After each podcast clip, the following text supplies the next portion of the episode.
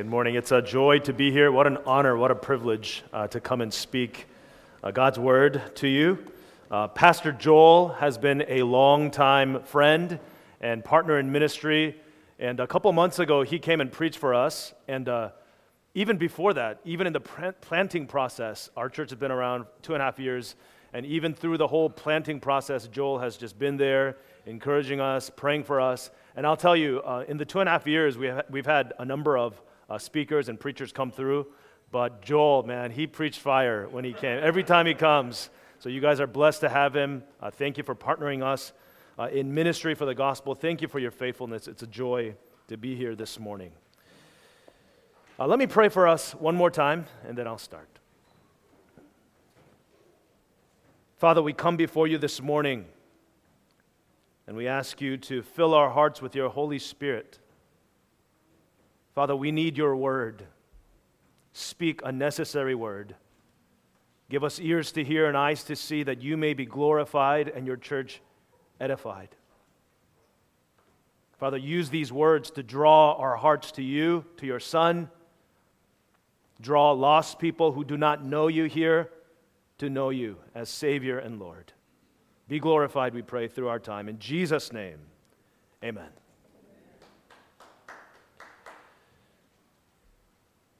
What can miserable Christians sing? What can miserable Christians sing? Asks Carl Trueman in his well known essay. In it, Trueman recognizes that life has a sad, melancholy, and painful dimension, which is too often undermined and even sometimes ignored in many of our churches.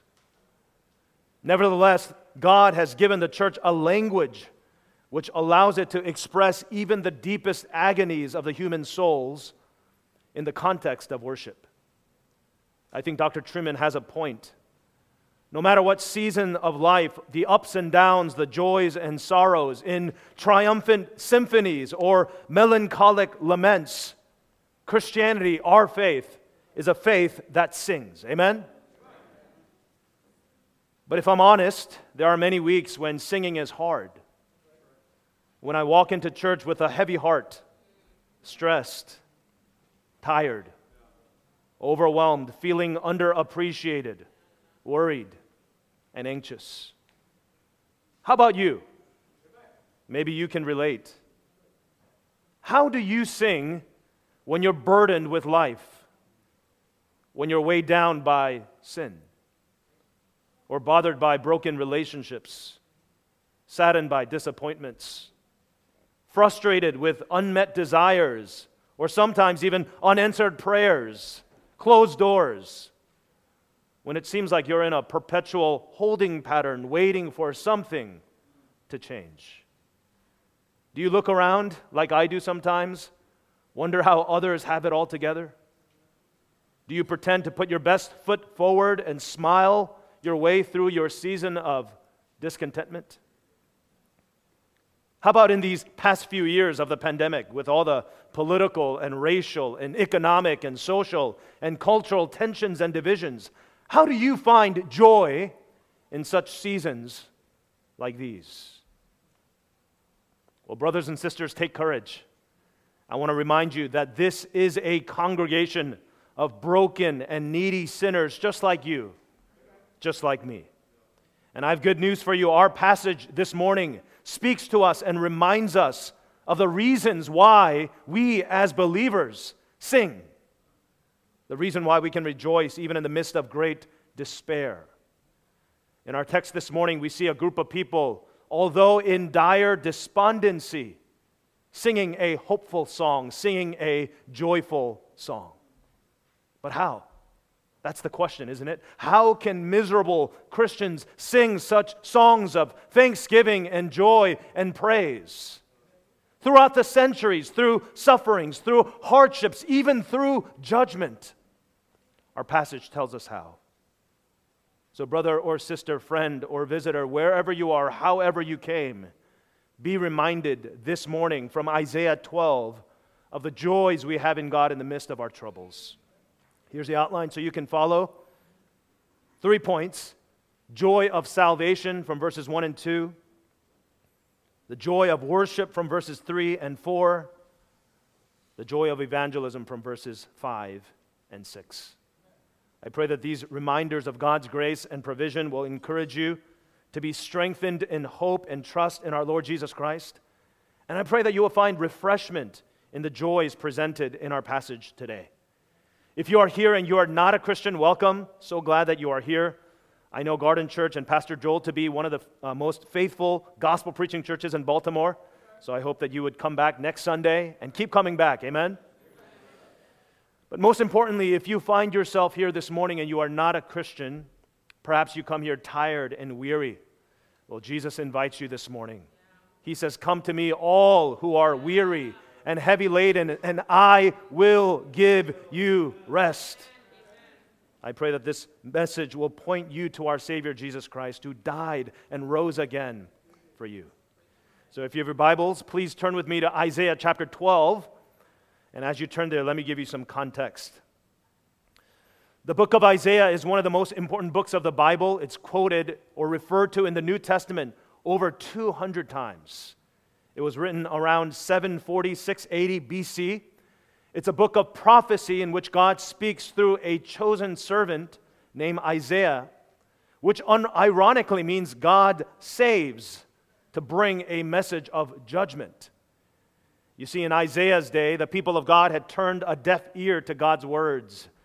Instead of serving and trusting the one true God, they offered up meaningless sacrifices and committed injustices to their neighbors. They turned to trust other kings and other gods and in themselves, which was the reason why Isaiah pronounced God's great judgment and their coming ruin. But as Isaiah declares God's harsh punishments against Israel's sins and against the neighboring empires, we get a sense throughout the pages of Isaiah that God's warnings and judgments have a greater purpose, a promise of salvation. Although the situation in Israel seemed dark and hopeless, Isaiah's prophecies contain a clear message of hope in a coming Messiah. It was God's way of calling his people back to himself to display his power and glory to Israel and to all the world.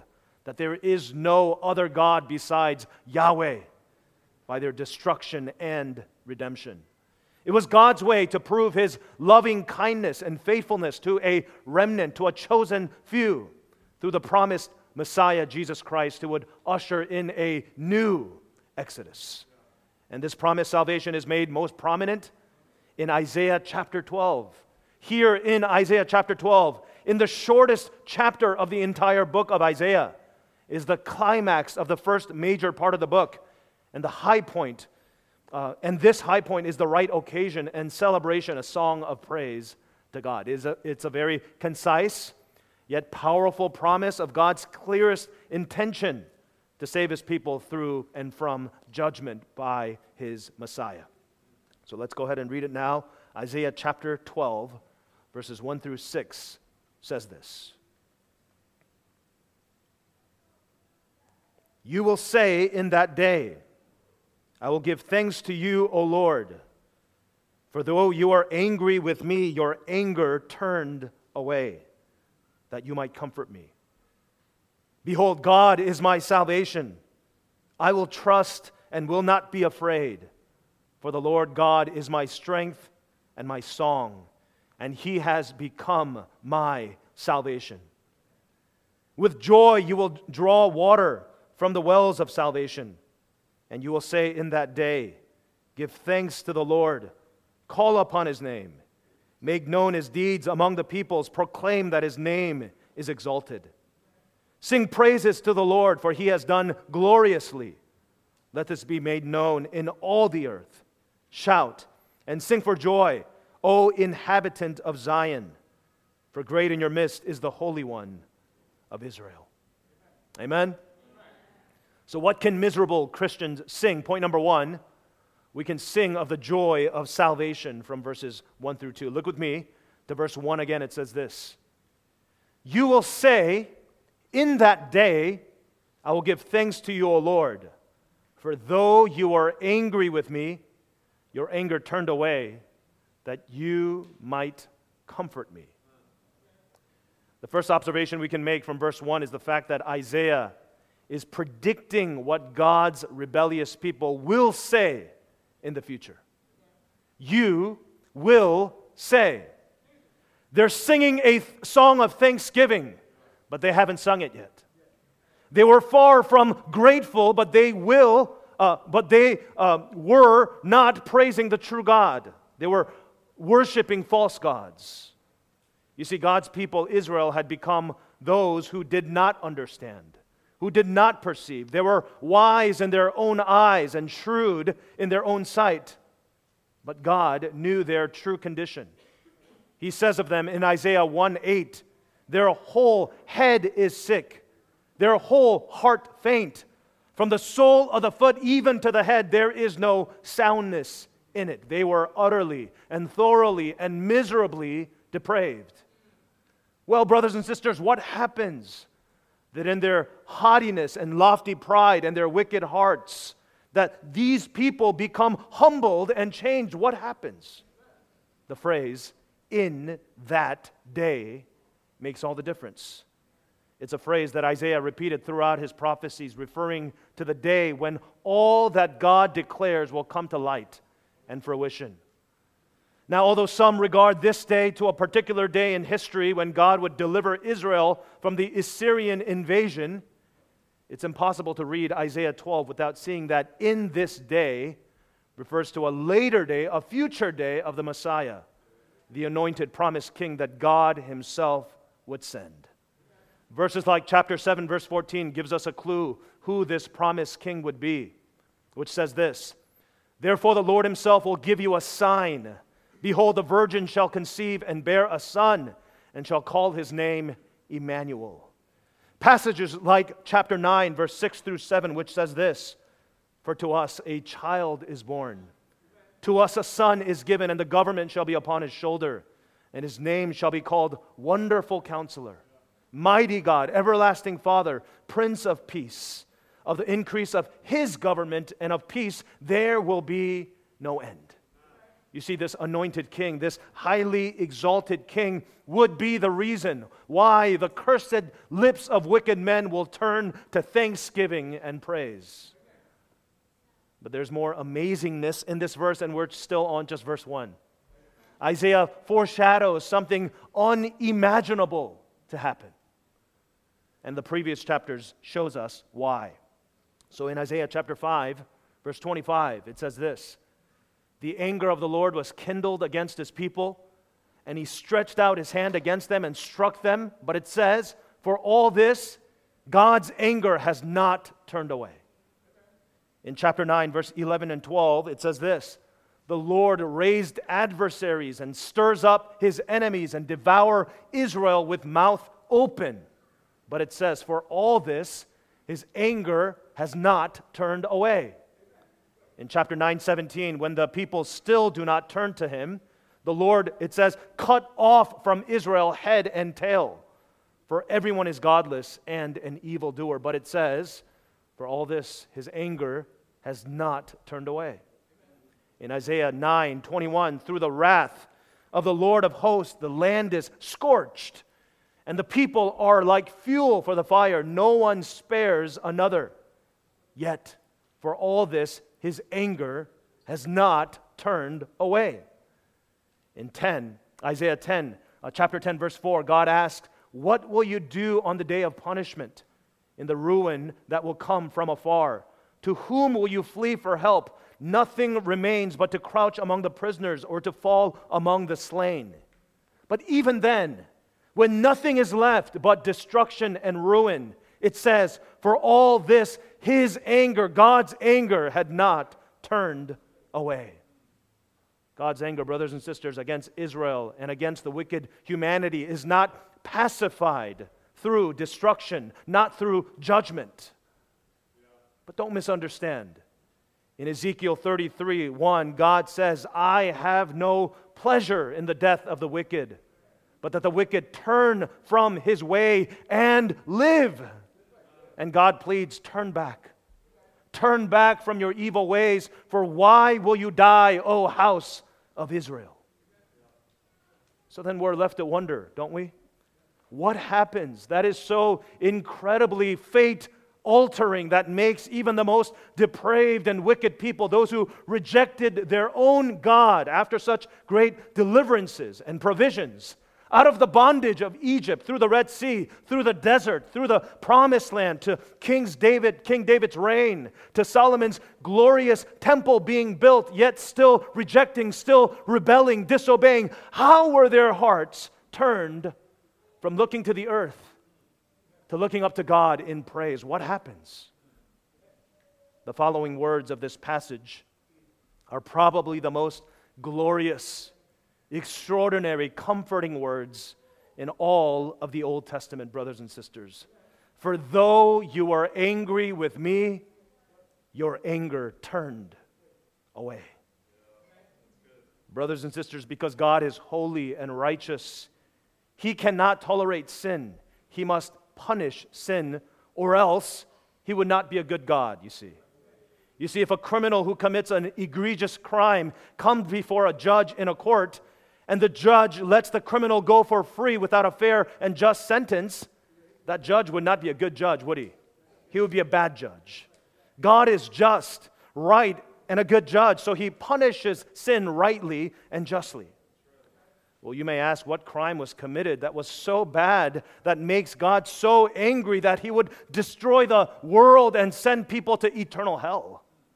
Seems a little bit unfair, perhaps. Seems a bit crazy. Well, let me illustrate it this way. If a man had a bad day and decided to take his frustrations out on a random man walking by and pushes him, what would you call him? A jerk. Okay? If a man has a bad day and decides to take his frustration out on a little child and hits the child inappropriately, the man needs to be taken to the police. If a man has a bad day and decides to punch a president in the face, he'd be taken to federal prison as a terrorist. If a man sins against a perfectly righteous God who is perfectly loving and good over and over and over again, deliberately disobeying his word, mocking him with his pride and self centeredness, that's a punishment deserving of eternal judgment, is it not? The punishment of our crime escalates by whom the crime is committed against.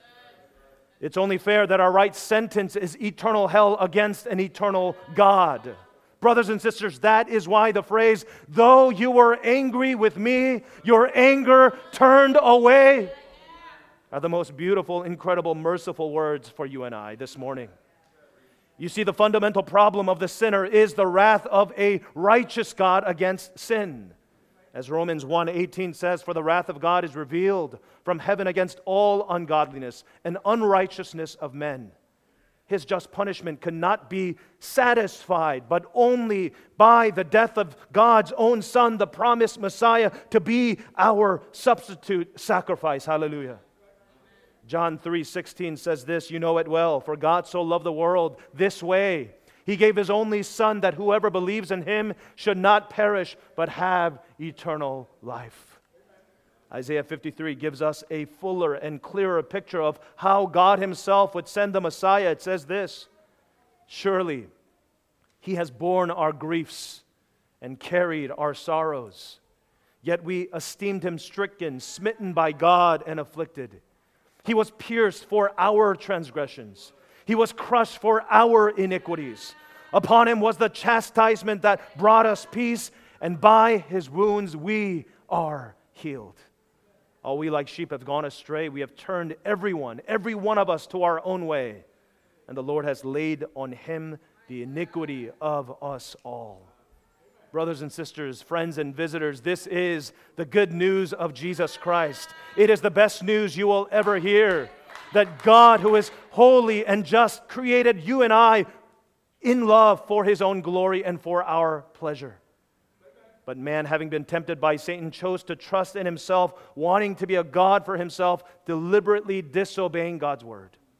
And as a result, man was separated from God, completely helpless and incapable of saving ourselves from the vain and dissatisfying power and curse of sin. So men turned to other gods, But there's no help there, no escape, no cure, no satisfaction from the curse whatsoever was there. But God, in His mercy, had a plan from the very beginning to redeem man from our miserable and meaningless rebellion and forgive us of our sins. How? By sending His own Son, Jesus Christ, who is truly God and truly man, to live the life that we could not live to die the death that we should have died. He took our place as a substitute on the cross. He paid the debt that we would have paid in eternal hell. And in that day, the anger of the Lord has turned from us to his Son. Jesus took the full wrath of God upon himself and turned to the Father and pled on our behalf Father, forgive them, for they do not know what they do. And he willingly gave up his spirit, declaring, It is finished. Game over. Then on the third day, you guys know Jesus rose up from death, which meant that God accepted his sacrifice once and for all, which meant that Jesus conquered sin, Satan, and death forever. So now, whosoever would repent and believe in him will not die and go to hell, but participate in his, in his resurrection and live the abundant life here on earth and forevermore in eternity with him and all who love and fear his name. Amen? Amen? Brothers and sisters, this is the comfort of God. This is the comfort of God. For though you are angry with me, your anger turned away that you might comfort me. This is blessed assurance. This is everlasting hope and peace with God. My salvation is not dependent on me, but on Him alone. As one pastor says, we have hope not in our merit, but only in his mercy. That's why Isaiah testifies on behalf of us all who trust in God in verse 2. Look at verse 2 Behold, God is my salvation. I will trust and I will not be afraid, for the Lord God is my strength and my song, and he has become my salvation.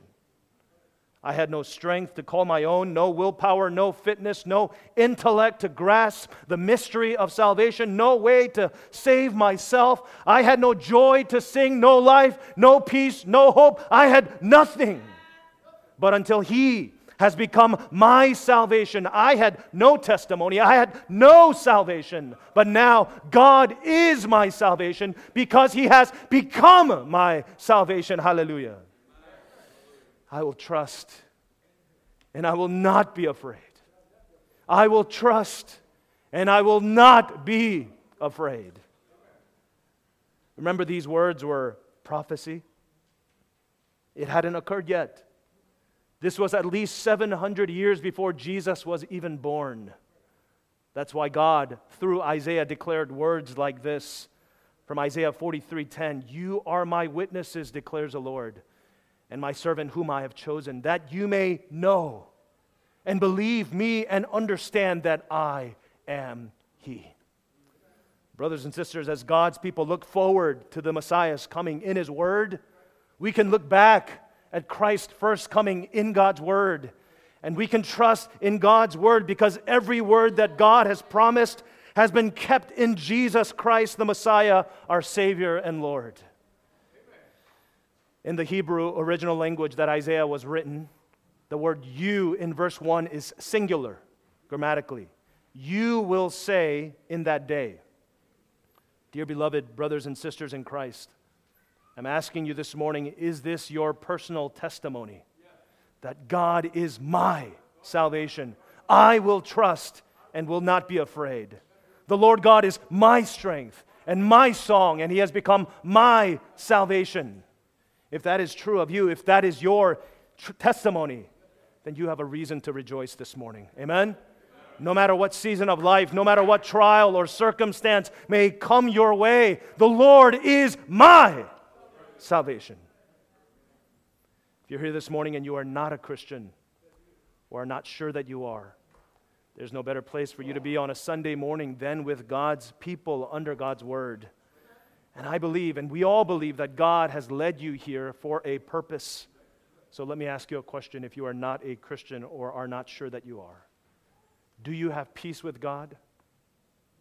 Perhaps you have felt the weight of His anger in the way you lack joy in the way you feel empty, in the way you have no ultimate hope. People have disappointed you. You have disappointed yourself. You have no security. You're always looking out for your best interest because you can't trust anybody. You have no firm ground to stand on, no firm foundation. Well, let me tell you this morning that if Jesus isn't your substitute, your advocate, your Savior and Lord, the Bible says simply and clearly, you will not stand in the judgment. The guilty will be punished. You will incur the full wrath of judgment you have reaped upon yourself against God because you have rejected His mercy by rejecting His Son. So I plead with you this morning if you are not a Christian, if you're not a believer, believe in the Lord Jesus Christ, who have made an end to all your sin. This morning, either you are forgiven or not. You are either clear in God's sight, or else the wrath of God abides on you. And I beg of you, do not rest, do not rest, do not leave this place until you know which it is. So, friend, repent of your sins today. Believe that Jesus Christ died and rose again for you. Trust in Jesus as your Lord and Savior this morning, this moment, right now. If you want to know more about Jesus, please feel free to talk to me after service or Pastor Joel or any other pastors or anyone smiling next to you. We are eager to speak with you more about how you can follow Jesus. Amen? Amen. Christians, in your trials, in your waiting. Perhaps there are some of you who have forgotten the joy of your salvation. The psalmist prayed, Restore unto me the joy of your salvation. Psalm 42 11 says, Why are you downcast, O my soul? Why are you in turmoil within me? Hope in God, for I shall again praise him, my salvation and my God. Dear brothers and sisters, be reminded of the joy of your salvation this morning, his anger has turned away from you, from us. That's a reason to sing. What can weary Christians sing? Point number two, we can sing of the joy of worship. Look at verse three. It says this With joy, you will draw water from the wells of salvation.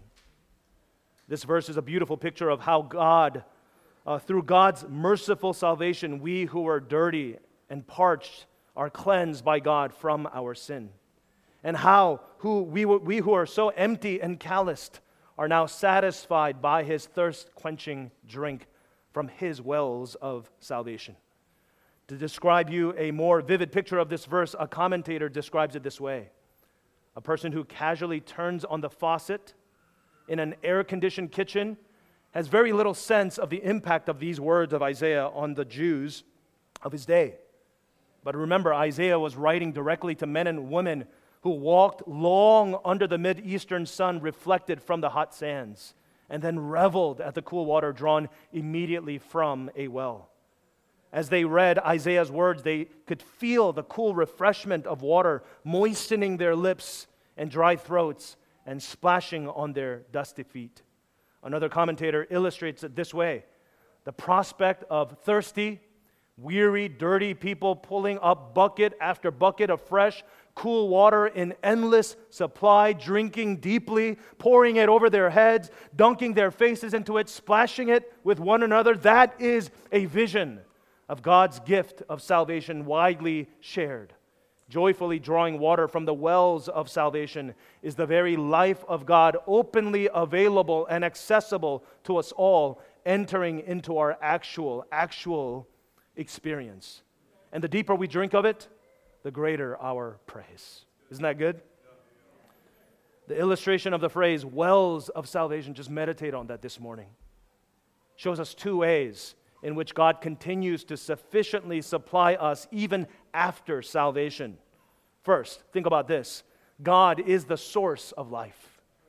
There are several examples in Scripture where water is God's provision as source of life. For example, Isaiah 41 17, it says this When the poor and needy seek water, and there is none, and their tongue is parched with thirst, I, the Lord, will answer them. I, the God of Israel, will not forsake them.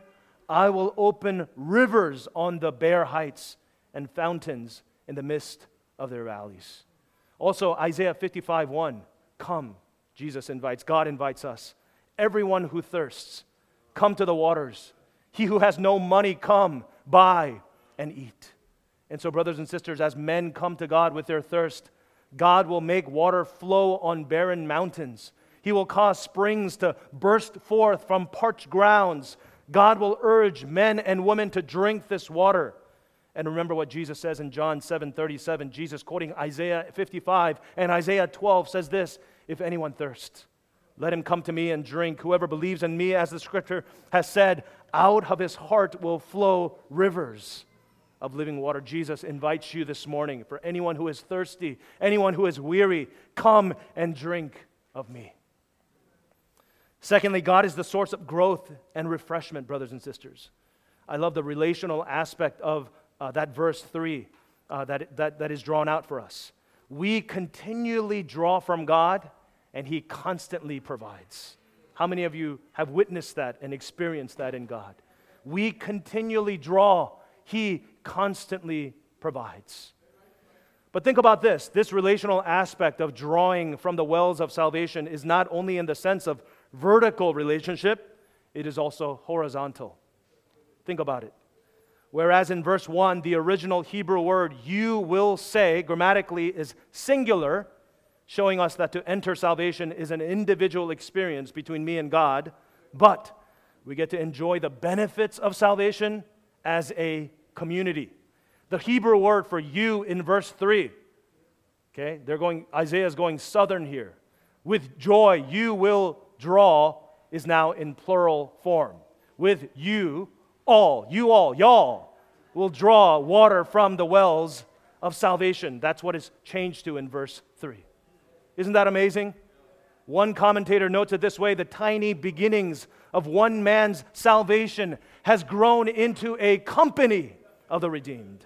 One man's song modulates into a singing community. And the Holy One, who was the sinner's greatest threat, now dwells in the midst of an exultant city as the life giving, lifetime supply of well being. Like so, brothers and sisters, this local church, Garden Church, is a community of individuals that God has knit together by individuals covenanting together to reap the blessings of God's salvation together. How amazing is that? I love this church. Do you love this church?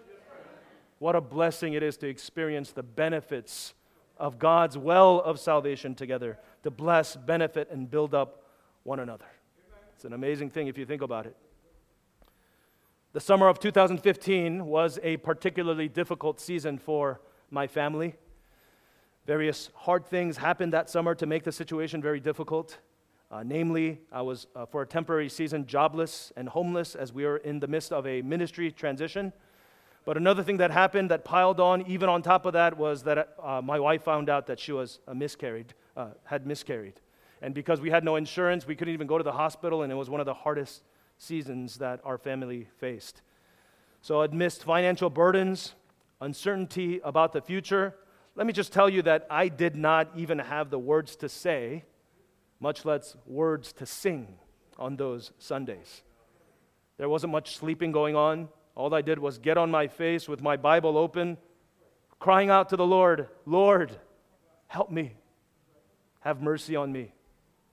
Have I done something wrong? Have I sinned against you? Show me my sins. Show me my ways, the errors of my ways. Have I disobeyed? And let me tell you that all sorts of depressing thoughts and anxiety was a constant battle. I mean, I would literally sit there shaking because of panic attacks. But on one of those Sundays, we were at church, happened to be sitting up close, singing a song called Oh, the Deep, Deep Love of Jesus. I noticed my wife crying next to me while singing, and it stirred my heart to sing the words of the hymn to her. Oh, the deep, deep love of Jesus vast, unmeasured, boundless, free, rolling as a mighty ocean in its fullness over me. Underneath me, all around me, is the current of thy great love, leading onward, leading homeward to thy glorious rest above.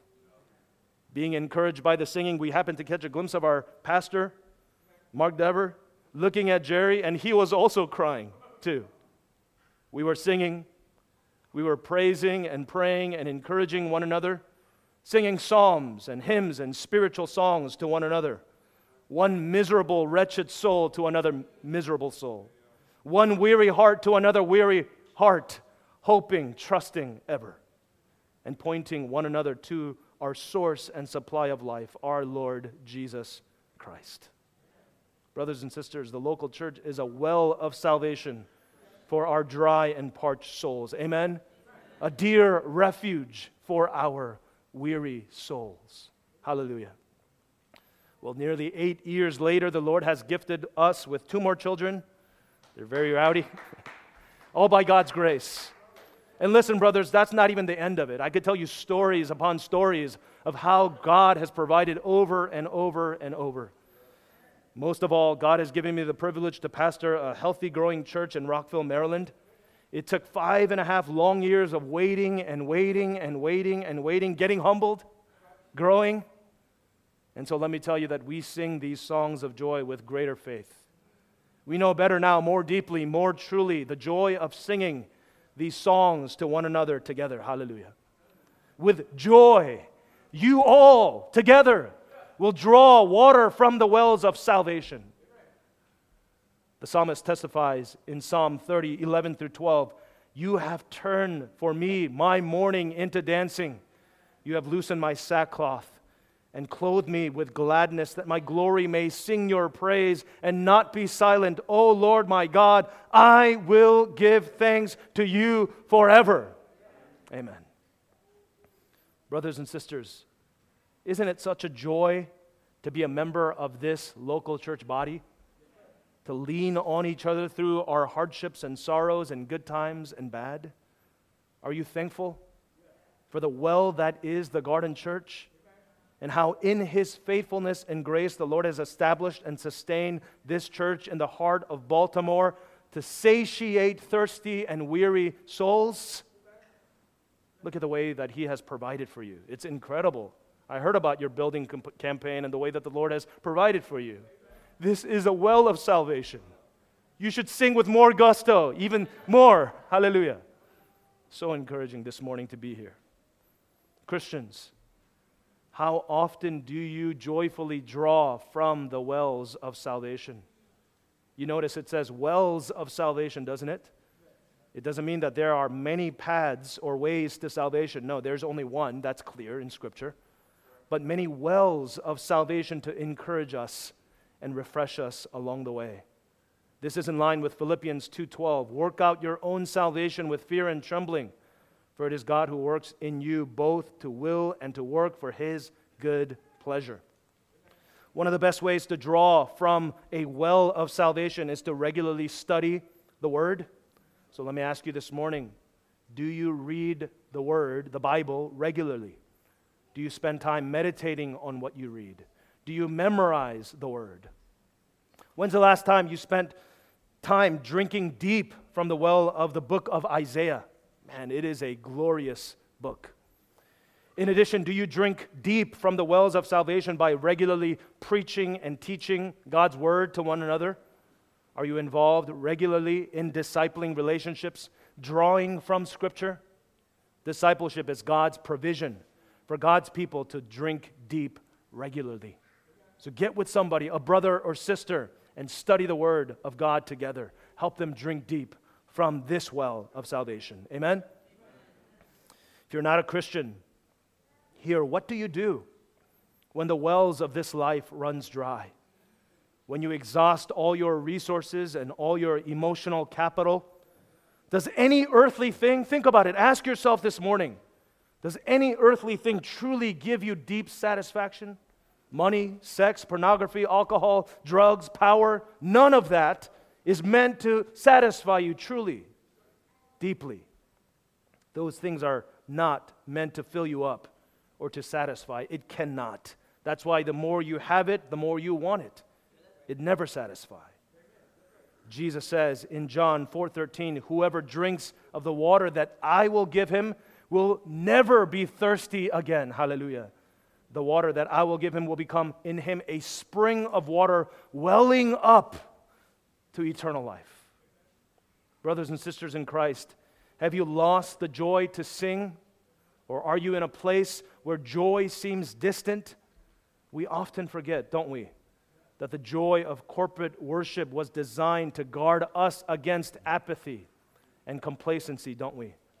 It's because we, in our sinful state, seek to be self centered and self focused. God, instead, however, calls us into community, to unity, to build one another up. Brothers and sisters, I want to encourage you to drink from the source and the supply of life. Amen? Point number three what can miserable Christians sing? We can sing of the joy of evangelism. Joy of evangelism. Uh, from verses 4 through 6, which says this And you all will say in that day, Give thanks to the Lord, call upon his name, make known his deeds among the peoples, proclaim that his name is exalted, sing praises to the Lord, for he has done gloriously. Let this be made known in all the earth. Shout and sing for joy, O inhabitant of Zion, for great in your midst is the Holy One of Israel. What I mean by the joy of evangelism is the joy of our witness. Okay? When we remember the word of our salvation, respond to God in worship, we reflect God's glory in our witness through our proclamation, through evangelism, through our overflow of worship. Evangelism, again, is the natural overflow of our salvation and our worship. When we love God and we're loved by God and love by one another and love each other, the natural outflow, brothers and sisters, is evangelism to share the benefits, the blessings of God and the church community. Church history has shown great movements of God. The works of God always results in missions. After all, the two are directly related. As the famous John Piper says, missions exists because worship doesn't. Again, the end goal is the worship of God. Every single one of us, brothers and sisters, became a Christian as a result of someone bringing us the evangel, the good news. So I want to ask you this morning who will you share this great, glorious news with others? It won't happen if you don't share, if you don't speak, if you don't proclaim the joy of your salvation, the joy of worship to others. Well, what should we be proclaiming? What should we be proclaiming? Three quick things. We should proclaim his works among the peoples. If you look at verse 4 and 5, it says this Give thanks to the Lord, call upon his name, make known his deeds among the peoples, proclaim that his name is exalted. Sing praises to the Lord, for he has done gloriously. Let this be made known in all the earth. So, again, our task is to make known and proclaim Jesus' finished work on the cross his death and resurrection and redemption of all peoples from every nation, tribe, people, and language, so that praises to the Lord can be lifted up among all peoples. Amen? We should make known that this has been the, God's eternal plan from the very beginning. God has not changed his mind at all. This has been his plan from the very beginning. Second thing, we should proclaim the greatness of Christ in our midst. Verse 6 says this Shout and sing for joy, O inhabitant of Zion, for great in your midst is the Holy One of Israel. Remember, Isaiah 12 is a prophecy, it hasn't happened yet.